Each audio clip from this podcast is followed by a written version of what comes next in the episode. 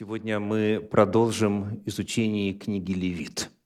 Мы продолжаем читать Библию от начала до конца и близимся к завершению чтения и изучения третьей книги Священного Писания. Сегодня для исследования у нас главы 19, 20 и 21. И проповедь сегодня называется «Божья повесть» двоеточие, законы интимной жизни. Если вы пользуетесь синодальным переводом Священного Писания, то заголовочек там такой. В начале 18 главы написано «Законы о браке и мерзости половых отношений». В действительности две главы Торы, две главы Пятикнижия – первых пяти книг Библии, они очень концентрированно и много говорят о законах интимной жизни. Если вы посмотрите на 18 главу, то первые пять стихов представляют собой преамбулу, как бы такое вступление, и размещают эти законы в исторический контекст. Потом дальше с 6 стиха по 23 идут запреты – чего нельзя делать в контексте интимной жизни. И затем с 24 стиха по 30 рассказывается о последствиях нарушения этих законов. Что происходит и что происходило, когда эти законы Божьи нарушались. И встает вопрос, а зачем же в 20 главе книги Левит снова повторять? Потому что в действительности буквально перелистываем одну страницу, и снова находим в 20 главе рассказ и презентацию тех же самых запретов, тех же самых законов. Разница 18 главы, ее отличие от 20 в том, что в 20 помимо рассказа об ограничениях, также тут же говорится о том, что будет, если кто нарушит. То есть 20 глава говорит о наказании, о том, как общество должно реагировать. И фактически написано так. В 20 главе книги Левит, вот, ну, например, стихи 1, 2, 3, 4 и 5 это был бы общий контекст, но я думаю, нам четвертого и пятого хватит. «И если народ земли не обратит очей своих на человека того, когда он даст из детей своих Молоху, и не умертвит его, то я обращу лицо мое на человека того и народ его, и истреблю его из народа его, и всех блудящих по следам его, чтобы блудно ходить вслед Молоха». То есть, каков здесь подтекст? Общество должно реагировать на сексуальную безнравственность, на нарушение Божьих законов. И если общество не реагирует, если народ земли не обратит очей своих на человека того, то что произойдет тогда? Тогда Господь говорит, я тогда сам, то я обращу лицо мое на человека того. Вот это как бы главное различие между 18 главой и 20 главой книги Левит – и в 20 главе говорится, после каждого запрета, что ожидает человека в качестве наказания за нарушение этой заповеди. То есть запреты и наказания за их нарушение идут, идут сразу же. А вот э, уже далее, в конце 20 главы, снова указывается исторический контекст, как и 18. То есть это вот некоторая структурная информация о месте, о значимости, о различии между 18 главой и 20 главой книги Левит, обе из которых содержат законы о э, половой жизни. Ну что ж, это мы, как говорится, э, прояснили. Теперь второй вопрос – тоже такого вот терминологического, структурного плана. А, какие термины используются в 18-20 главе книги Левит для рассказа вот о том, что в русском языке а, называют интимной близостью? вы когда-нибудь задумывались, почему близость называется интимной и почему интимная именно близость? Это как масло масляное. Потому что интимный означает какой? Близкий. А близкий означает интимный. Но так вот сложилось в русском языке, что интимная близость, близкая близость, по сути, обозначает ну, нечто вполне конкретное. Но, видите, когда я использую этот термин, по сути, если бы человек не вырос или не изучил, что именно это значит, то из самого содержания слов понять, о чем идет речь, невозможно. Согласны? Близкая близость. Ну да. Мы с моим другом очень близки. Так? И, и, и так массу примеров. То есть таким же образом, вот как в русском языке, есть то, что называется эвфемизм. Это литературный прием, когда о чем-то, что, что считается постыдным или о чем неприлично говорить в обществе, об этом говорят, используя другие термины. Эвфемизм – литературный прием, который позволяет о чем-то неприличном говорить, все-таки заменяя этот термин, который считается, может быть, вульгарным или слишком открытым, или для узкого круга, заменяя другими словами, чтобы это было э, нормально воспринимаемо и удобовразумимо в общественном контексте. Так вот, какие слова, какие термины используются непосредственно в Библии, 18 и 20 главе книги Левит, которые передают идею интимной близости, полового акта – коитуса. Какие слова используются здесь? Вот давайте читать. А, с самых очевидных начнем. 18 глава, 20 стих. Книга Левит 18, 20. «И с женою ближнего твоего не ложись, чтобы излить семя и оскверниться с нею». Излить семя – это, ну, ну, довольно прямо. Так?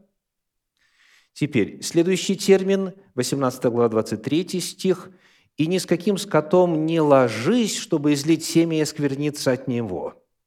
Термин а дальше написано «и женщина не должна остановиться перед скотом для совокупления с ним». Термин «совокупление» в русском языке не нуждается в уточнении. Второй термин «совокупление». Дальше – еще один, например, 18 стих 18 главы Левит. «Не бери жены вместе с сестрой ее, чтобы сделать ее соперницу, чтобы открыть наготу ее при ней, при жизни ее». Какой термин? Брать. То есть тоже брать кого-то в русском языке, в принципе, довольно понятно. Речь идет о союзе, так? о создании семьи, о э, семейных отношениях. Итак, излить семя, совокупиться, брать. Дальше вот посмотрим, например, на 20 стих. «И к жене ближнего твоего, и с женой ближнего твоего не ложись». Ложиться. Термин сам по себе нейтральный, но вот в этом контексте имеет вполне четкое значение, потому что дальше написано «чтобы излить семя и скверниться с нею». Итак, ложиться, еще один термин. Дальше идет термин 18 глава 17 стих, который больше всего, пожалуй, нуждается в прояснении. Вот 18 э, глава, 17 стих. «Наготы жены и дочери ее не открывай». Какой термин? Открывать наготу. Открывать наготу. Дочери сына ее и дочери дочери ее не бери, чтобы открыть наготу их, они единокровные ее, это беззаконие. Какие два термина здесь параллельны? Открывать наготу параллельно чему?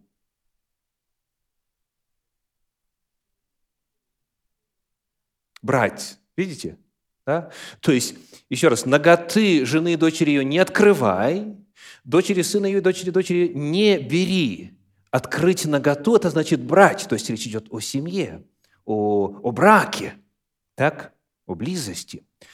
Итак, открывать наготу – это не означает э, снимать одежду. Ну вот, например, 18 глава 10 стих говорит – ноготы дочери сына твоего или дочери дочери твоей не открывай ноготы их, ибо они твоя нагота». То есть внук, внучке своей, наготу внучки своей не открывай. И тут же вопрос, а как памперсы менять? Вот те, кто не э, загружает себя терминологическими исследованиями, они приходят к заключению о том, что голыми видеть нельзя. Ну, значит, кого нельзя голым видеть, согласно этому тексту? Если воспринимать буквально, внучку нельзя. То есть, то есть не открывай наготу. Вот. Текст говорит именно, используя эфемизм, речь идет вновь об интимной близости. И сам текст себя объясняет. Наготы не открывай, то есть не бери их. Есть еще один, 20 глава, 17 стих, еще, может быть, более трудный для вот э, восприятия без какого-то дополнительного исследования. Левит, 20 глава, 17 стих. И если кто возьмет сестру свою, дочь отца своего или дочь матери своей, и увидит наготу ее, и она увидит наготу его, это срам, да будут они истреблены пред глазами сынов народа своего. Он открыл наготу сестры своей, грех свой понесет он». Итак, еще какой термин? Увидеть наготу. Перед этим открыть наготу, а здесь увидеть наготу дважды используется. То есть, иными словами, если кто возьмет сестру свою, дочь отца своего или дочь матери своей, то есть если брат или сестра увидят друг друга нагишом, что с ними нужно сделать? Уничтожить.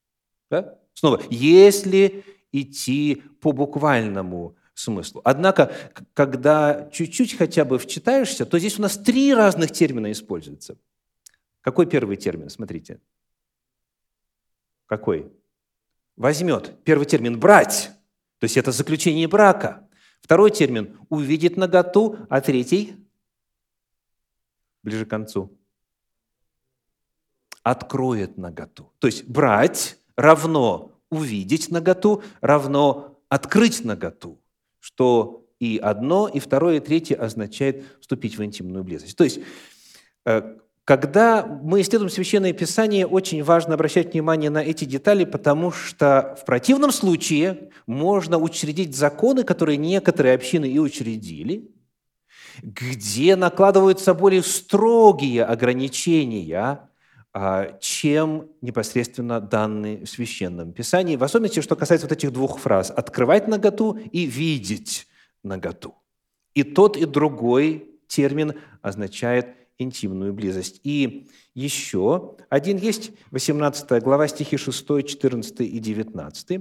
Левит 18 глава, стихи 6, 14 и 19. «Никто никакой родственницы по плоти не должен что делать?» Шестой стих. Шестой стих. «Никто никакой родственницы по плоти не должен...» Теперь вы видите – приближаться. Еще один термин. Не должен приближаться. Дальше, 14 «Ноготы брата твоего не открывай, и к жене его не приближайся». То есть приближаться означает открывать наготу. 19 стих. «И к жене во время очищения нечистот ее не приближайся, чтобы открыть наготу». Термин «приближаться» также описывает то же самое. Итак, у нас всего есть семь разных терминов – Семь разных терминов, которые описывают интимную близость. Это изливать семя, совокупляться, брать, ложиться, открывать наготу, видеть наготу и приближаться. Все это по большей части эвфемизмы. И вот прояснив это, мы теперь можем посмотреть на непосредственно заповедь. Что же именно запрещено? То есть название проповеди «Законы интимной жизни» оно а, может а, подразумевать и некоторые иные законы, которые есть в Священном Писании. Потому что в Библии есть больше законов, чем изложенных в 18-20 главе книги Левит.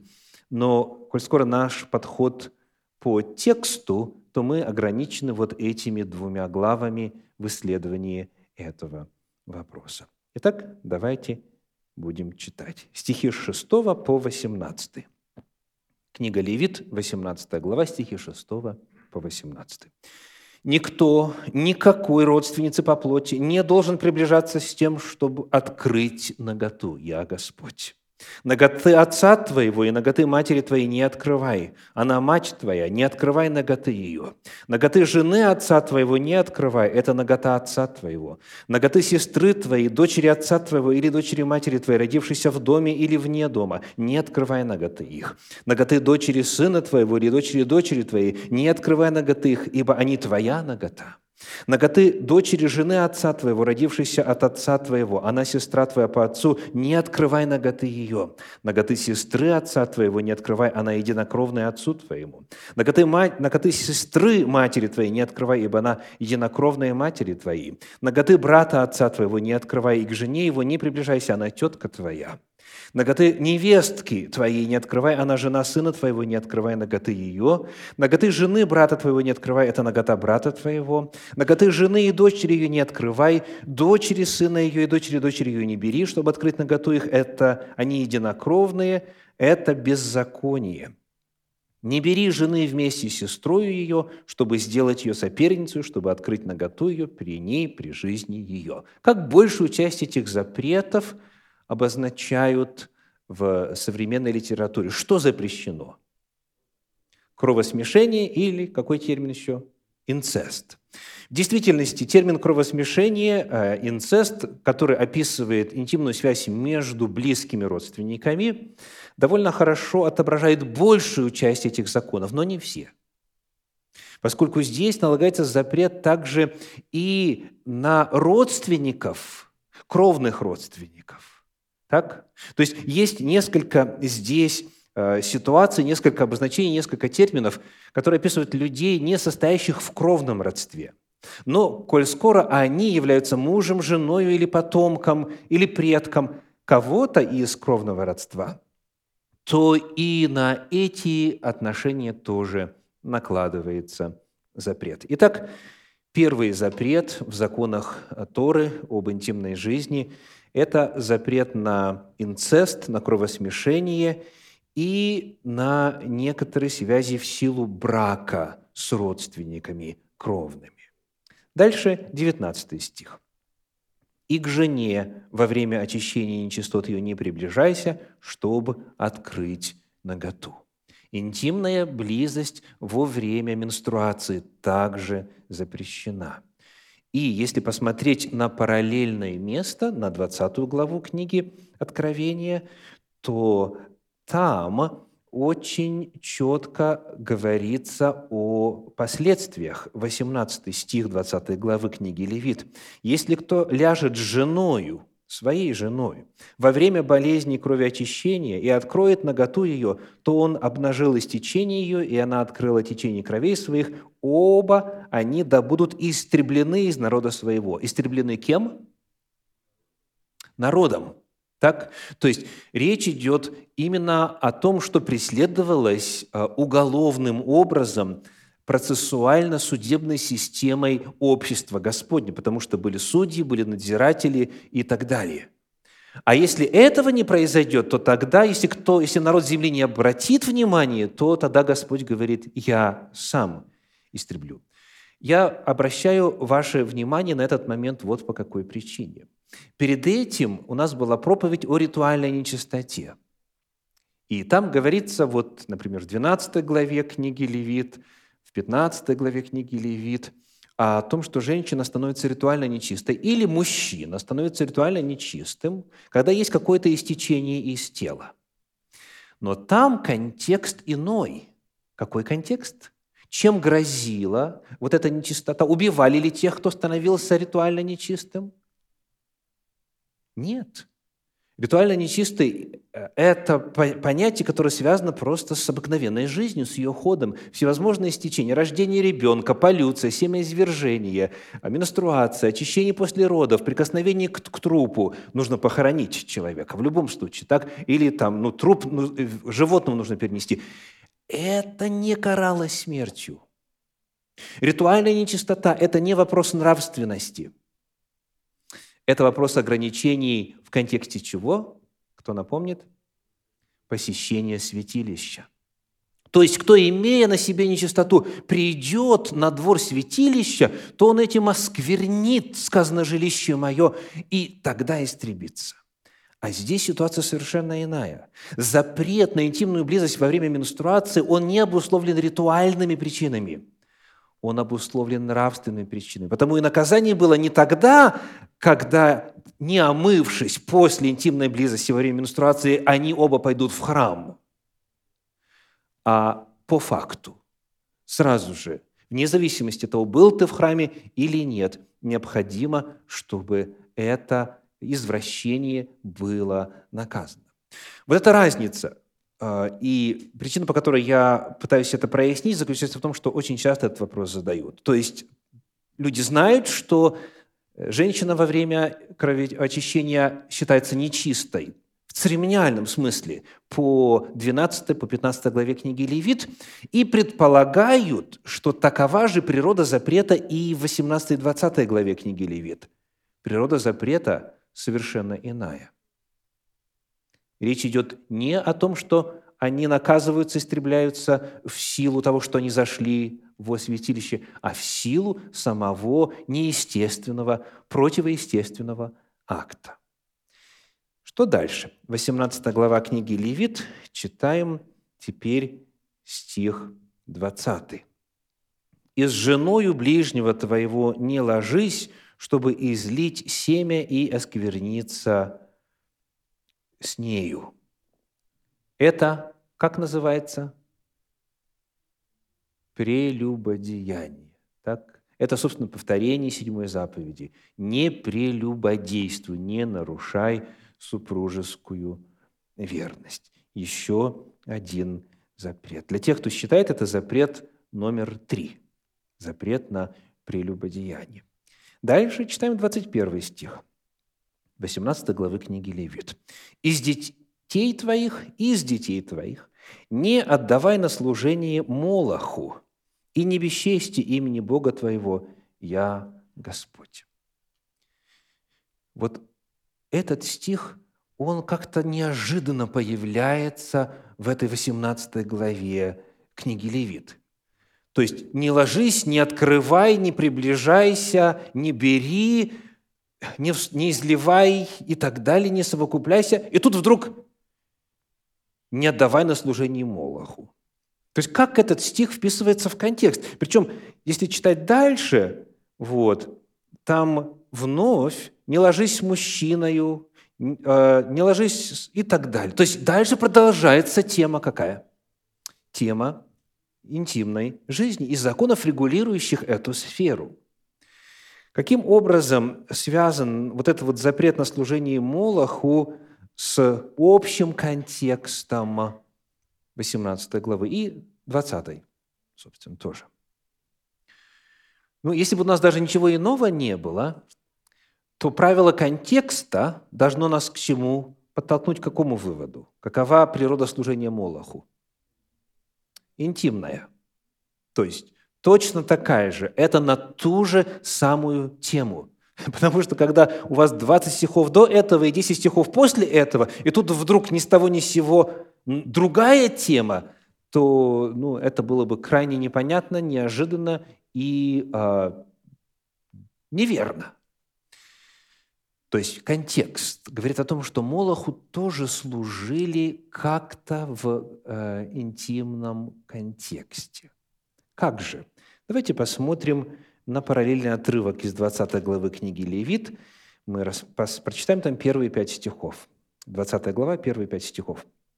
«И сказал Господь Моисею, говоря, «Скажи сие сынам Израилевым, кто из сынов Израилевых и из пришельцев, живущих между израильтянами, даст из детей своих Молоху, тот да будет предан смерти, народ земли да побьет его камнями. И я обращу лицо мое на человека того и истреблю его из народа его за то, что он дал из детей своих Молоху, чтобы осквернить святилище мое и обесчестить святое имя мое. И если народ земли не обратит очей своих на человека того, когда он даст из детей своих Молоху и не умертвит его, то я обращу лицо мое на человека того и народ его, и истреблю его из народа его, и всех блудящих по следам его, чтобы блудно ходить вслед Молоха. Итак, что нам параллельный текст открывает о природе этого служения Молоху? Какие слова вы услышали? Вот у вас на экране пятый стих. «Блудящих во след его, блудно ходить вслед Молоха». В подлиннике используется еврейский глагол «зана». Давайте посмотрим, как он переводится прямо перед этим в 19 главе. Книга Левит, 19 глава, 29 стих. Левит 19, 29. «Не оскверняй дочери твоей, допускай ее до блуда, чтобы не блудодействовала земля и не наполнилась земля развратом». Здесь дважды используется этот термин. О чем идет речь? О свободной любви, так называемой. Речь идет именно о блудодеянии. И именно кого? Тех, кто еще не в браке состоит. Потому что обращен закон к отцу. Не оскверняй дочери твоей, к матери, собственно, тоже, да? Не оскверняй дочери твоей, допускай ее до блуда, зана. Чтобы не блудодействовала земля. Потому что если дочерям это разрешается, то все, начинается обвальный процесс, и это распространяется на всю землю, земля наполняется развратом. То есть зана означает именно сексуальный грех. Так, это первый термин. Второй термин. Э, в 20 главе книги Левит в 3 стихе написано «обесчестить святое имя мое». То есть тот, кто дает детей своих Молоху, а в 18 главе у нас это написано как из детей твоих не отдавай на служение Молоху, да? Служение Молоху. Кто отдает своих детей на служение Молоху, тот бесчестит имя Божье. И вот этот вот глагол «бесчестить» в подлиннике «халаль», «халаль», он используется и в 18 главе э, книги Левит в 21 стихе, сказано «не бесчестие имени Бога твоего». И в 20 главе книги Левит, в 3 стихе, и в только что прочитанном 29 стихе 19 главы. Вот написано «не оскверняй дочери твоей, допускай ее до блуда». Осквернять – это тоже самое халаль. Осквернение. То есть вновь, когда мы э, обращаемся не только к контексту, но и к э, словам, которые используются в подлиннике, становится очевидно, что природа этого греха – это тоже разврат, это блуд. Это общая терминология, интимная жизнь до брака. Но не просто в социальном контексте, а в каком контексте? В религиозном. Потому что Молох – это у нас кто? Или точнее, у них кто? Это Бог, это божество. А, ханаанская земля была известна тем, что специалисты называют боги плодородия и любви. Всевозможные ваалы. Бааль означает господин, их много. И в Библии целый ряд описан этих ваалов. Вал Фигор, Вал Цефон там, и так далее – вот этот Бог считался Богом плодородия и любви, и служение ему вовлекало в себя порой массовые, так называемые сакральные, то есть священные совокупления. То есть люди приходили а, к святилищу этого Бога и вот там вступали в разврат. Деньги, полученные в результате, они а, считались пожертвованием, приношением этому Богу.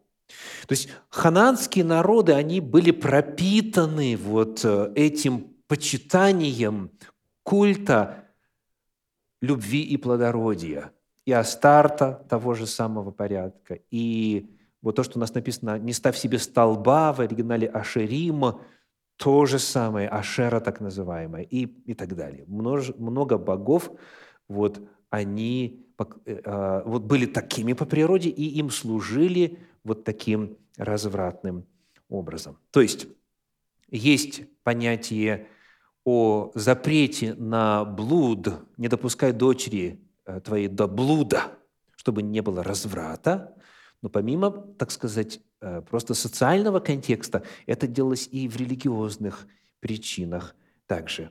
То есть это запрет на интимную жизнь до брака, и это запрет на так называемую сакральную проституцию.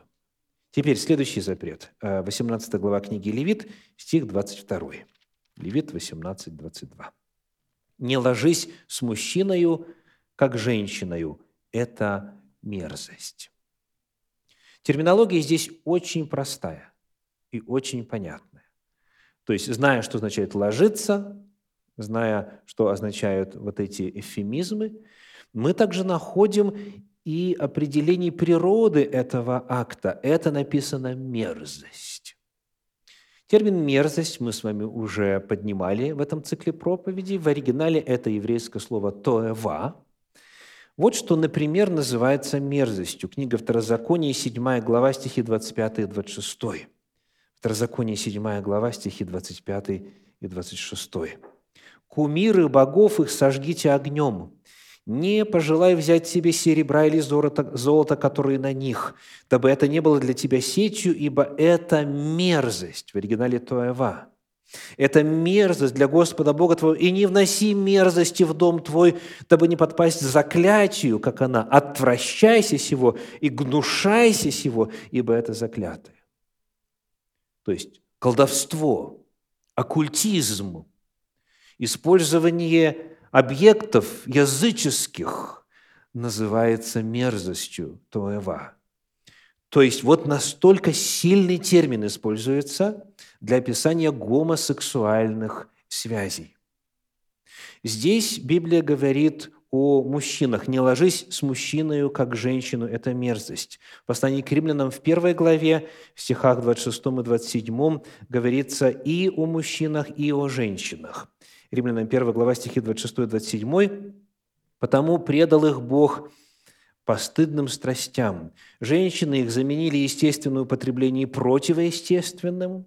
Подобные мужчины, оставившие естественное употребление женского пола, разжигались похотью друг на друга. Мужчины на мужчинах, делая срам и получая в самих себе должное возмездие за свое заблуждение. Итак, гомосексуализм и мужской, и женский является мерзостью согласно Божьим заповедям. И, наконец, в 18 главе книги Левита, в 23 стихе, когда я сказал «наконец», некоторые из вас аж а, ободрились, и лица просветлели. Потому что я чувствую и вижу по вам, что не всем эта тема дается легко. Книга Левит, 18 глава, стих 23 говорит – и ни с каким скотом не ложись, чтобы излить семя и скверниться от него, и женщина не должна остановиться перед скотом для совокупления с ним. Это гнусно. Итак, еще один запрет – запрет на скотоложство. Таким образом, у нас есть шесть запретов в 18 и 20 главе книги Левит. Запрет на инцест – и связь с родственниками, запрет на интимную близость во время менструации, запрет на прелюбодеяние, нарушение супружеской верности, на интимную жизнь до брака и на так называемую сакральную проституцию, на гомосексуализм и на скотоложство. И вот в завершение вопрос. Каков контекст этих заповедей? Какова природа этих нарушений? И каковы последствия их? Книга Левит, 18 глава, первые четыре стиха говорят, «И сказал Господь Моисею, говоря, «Объяви сынам Израилевым и скажи им, Я Господь Бог ваш. По делам земли египетской, в которой вы жили, не поступайте, и по, и по делам земли хананской, в которую я веду вас, не поступайте, и по постановлениям их не ходите. Мои законы исполняйте, и мои постановления соблюдайте, поступая по ним. Я Господь Бог ваш». Итак, что мы узнаем отсюда? Очень часто приходится слышать, ну все так делают. Мы в такое время живем. Типа вот, до свадьбы надо попробовать пожить, там, приноровиться и прочее, прочее, и так далее. Это в стародавние времена так, так было. Или посмотрите вот на, на людей вокруг. То есть Именно эту тему предвосхищая, Господь говорит, что вам до египтян? Что вам до хананеев? Я Господь Бог ваш. Мои заповеди соблюдайте. То есть первая тема, которая поднимается, очень важна. И в Египте, и в Ханаане вот это все нарушалось направо и налево. И Египет, и Ханаан были цивилизациями, где в разной мере, но тем не менее все эти заповеди нарушались. Для фараонов, например, считалось обязательным жениться на своих сестрах. И когда э, современные исследователи э, вскрывают мумии и делают ДНК-анализы и так далее, то там найдено немало уродств, соответственно, от инцеста. А, и Египет, и Ханан были местами очень развратными. Но если вы посмотрите на Шумер, или Грецию, или Рим, там ситуация была никак не лучше. Поэтому в конечном итоге есть только два набора законов – Божьи и языческие.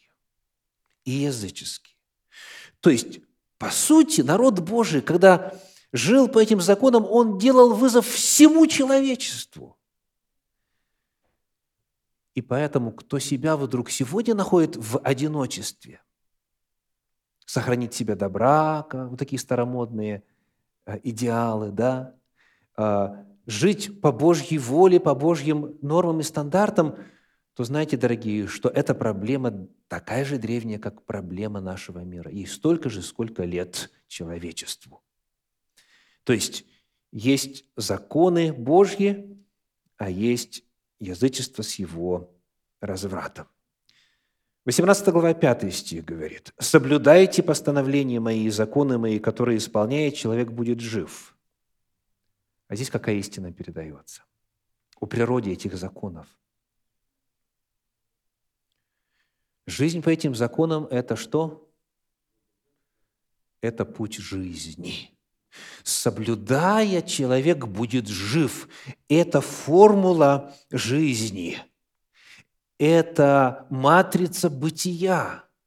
То есть, когда это начинает нарушаться, то общество просто-напросто вырождается.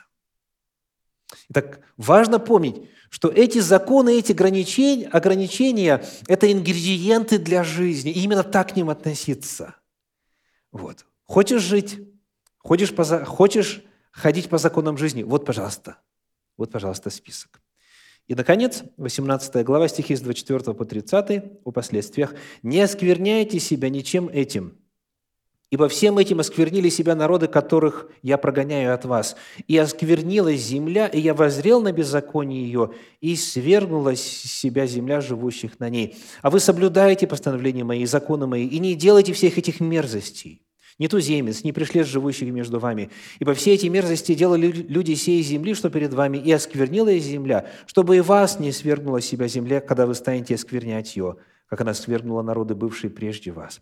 Ибо если кто будет делать все эти мерзости, то душа делающих это истреблен... души, делающих это, истреблены будут из народа своего.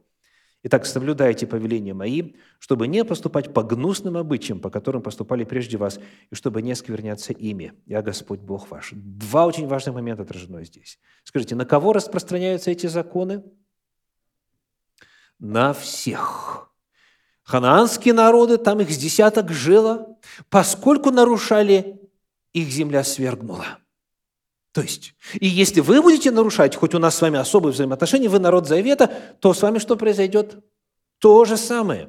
То есть это законы данные для всего человечества. Это не вопрос какого-то народа или какой-то нации и так далее. Это а, законы общечеловеческие. Во-вторых, открывается здесь, что эти законы являются частью естественного порядка вещей. И когда что-то вот в этом балансе, созданном Богом, нарушается волевым образом путем пренебрежения Божьих законов, то происходит бунт природы. То есть земля здесь представлена как? Как живой организм. Земля, когда на ней делают вот эти все мерзости, она, сказано, свергает, она сталкивает. Она начинает трястись, будоражиться, как говорится, ходить ходуном и сталкивает, свергает себя живущих на ней. Вот это вот образ, вот это язык. То есть нарушение этих, законов вызывает реакцию мироздания и ведет к гибели нарушителей. это еще один момент, открывающий природу законов, о которых мы говорим сегодня. Итак, сегодняшняя проповедь называлась «Законы интимной жизни». И, к великому сожалению, Священное Писание предостерегает, что подобно тому, как ханаанская цивилизация пришла к своему закату, подобно тому, как теперь уже свидетельствуют антропологи и историки, все крупнейшие, величайшие, могущественнейшие, развитейшие цивилизации прошлого заканчивали вот так, то есть дезинтегрировались и исчезали, когда предавались разврату. Вот точно так же, предостерегает Священное Писание, произойдет теперь уже с общечеловеческой цивилизацией, в масштабах всей Земли. Когда земляне дойдут до той же самой точки пика разврата, произойдет то же самое, что было накануне потопа, что было накануне разрушения Содома и Гаморы. Быстренько один текст. Иуды, 1 глава, стихи 7 и 8. «Как Содом и Гамора и крестные города, подобно им, что делавшие? Блудодействовавшие и ходившие за иною плотью». В частности, гомосексуализм описан в книге «Бытие». Вот эти народы, блудодействовавшие, ходившие за иную плотью, подвергшись казни огня вечного, поставлены в пример, точно, так точно будет и с сими мечтателями, которые оскверняют плоть, отвергают начальство и злословят высокие власти. Осквернение плоти, безнравственность сексуальная, которая все больше и больше распространяется по нашей земле и становится нормой – приведет к тому, что общечеловеческая цивилизация погибнет. Земля в конечном итоге свергнет со всей своей поверхности тех, кто нарушает эти и иные Божьи законы. Когда девиация становится нормой, когда извращение становится нормативом, тогда цивилизации приходит конец. И в действительности Священное Писание рассказывает о том, что такое было землетрясение, земля настолько сотряслась, что она свергла живущих на ней, говорит пророческий Иоанн Богослов в книге Откровения. Дорогие, те, у кого есть дети, обязательно говорите с ними на эти темы. Если вы с ними об этом не будете говорить с самого вот малого возраста, естественно, в каждом возрасте своя мера разумения и, соответственно, мера детальности того, как вы это будете рассказывать. Но если вы этого не будете делать и не будете наставлять э, в учении Господнем, то понятия, которые в этом э, контексте сформируются у ваших детей, они будут зеркальным отражением того, во что верят их друзья, подруги, чему учат их в школе общественно и так далее, и так далее. Это чрезвычайно серьезный вопрос.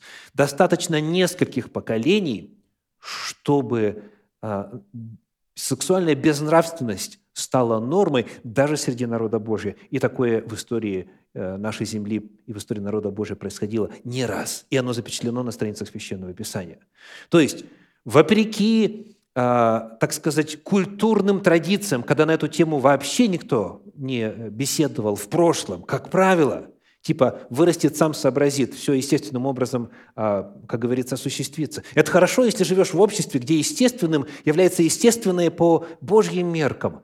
А когда живешь в обществе, где противоестественное становится нормой, то никто, кроме родителей, не сможет воспитать своих детей и следующее поколение в любви к Господу и, собственно, собственно, помочь им самосохраниться.